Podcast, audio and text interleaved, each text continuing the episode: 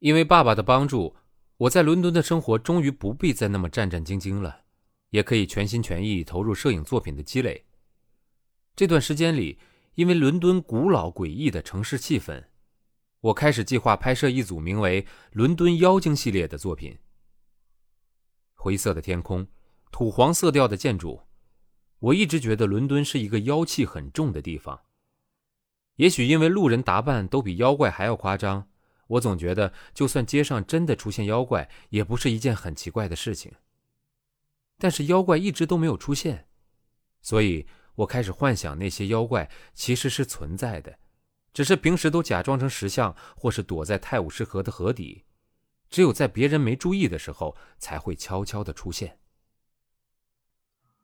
我和 Joanne 以及英国籍服装设计师宝塔，还有日本籍的服装设计师福本阿丽萨配合，拍摄了花精、天鹅精、鱼精和乌鸦精四个主题。几个月后，部分作品也陆续登上伦敦当地杂志。除了拍摄服装，我更继续我原本的伦敦印象系列，找了 Alec 和一个大陆女生大连当模特。我请特殊化妆师把 Alec 的半张脸到整个肩膀都画上烧伤妆，让他在自己家里乱走乱爬，呈现出那种想要逃走却无处可去的痛苦。至于大连，我把它摆在一百多颗熟透的李子当中，让它一边吃一边把李子捏烂的果肉涂满自己的身体。吃东西最原始的意义是增加热量，让我们的身体可以继续下去。现代人更是把吃东西当成一种舒压的表现方式。可是，当痛苦已经累积到无法负荷，而我们的吃的速度又跟不上压力积累的速度的时候，只好把食物涂在身上。变成盔甲。其实从头到尾，从一开始让 Gigi 在大本钟面前割腕，我想讲的就是同一件事情。当城市文明的发展已经让我们无法用哭泣和呐喊来表达心中的绝望的时候，人们只好用更极端的方式来宣泄伤痛。伦敦的秋天，我跟 Joanne 在家附近的旧集市闲逛。经过一个卖包包的摊子时，Joanne 被摊子上某个包包吸引住了。他伸手要把包拿起来看时，另一个男生也在同一时间抓起了这个包包。Joanne 抬头一看，惊呼一声：“你，你不是搭八月五号太行的飞机从台湾来伦敦的吗？我跟你坐同一班飞机。那时候我就发现你发型好特别啊，所以一直记着你。你还记得我吗？”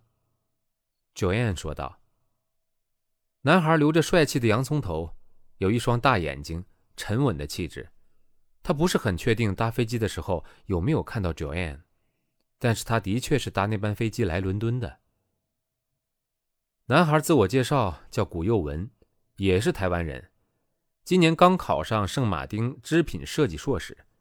更巧的是，他就住在旧集市附近，离我们家走路不用十分钟的距离。”几天过后，我们和古佑文又约在旧集市里的小咖啡厅喝下午茶，顺便欣赏彼此的作品集。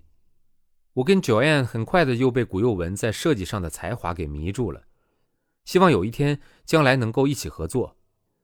不过，比古佑文作品更迷人的是他亲切成熟的个性。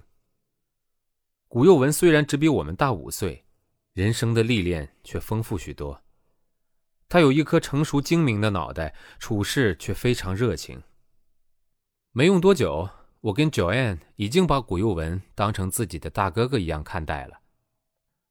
我们昵称他“古古”。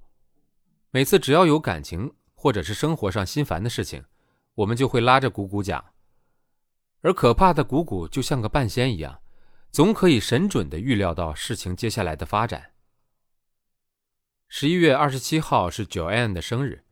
我们邀请了很多好友来家里开 party，其中也包括了姑姑。闲聊当中，姑姑提到几天后他就要飞去纽约参加时装设计大赛，我们都热情地为他祝福，说他作品这么好，在纽约肯定得奖。姑姑则害羞地说，如果能被选进决赛，她就已经很高兴了。就算没得奖，去纽约这个时尚之都看看也好。这个夜晚热热闹闹的落幕了。几天后的深夜，Joanne 突然冲进我的房间，把睡到一半的我从床上摇醒。Joanne 尖声地说：“她妈妈刚从台湾打电话过来，说我们认识的那个古佑文刚在纽约拿下了大奖，已在一夜之间变成了台湾之光。”我们一票朋友都急得要帮谷谷庆祝，不过谷谷却必须马不停蹄地回台湾接受媒体采访。一个月后，我接到谷谷的来信。说他应高雄汉字节的邀请，要他拍摄他之前得奖的泳装作品，想找我跟 Joanne 合作。我跟 Joanne 简直受宠若惊。本章节演播完了，谢谢收听，欢迎关注。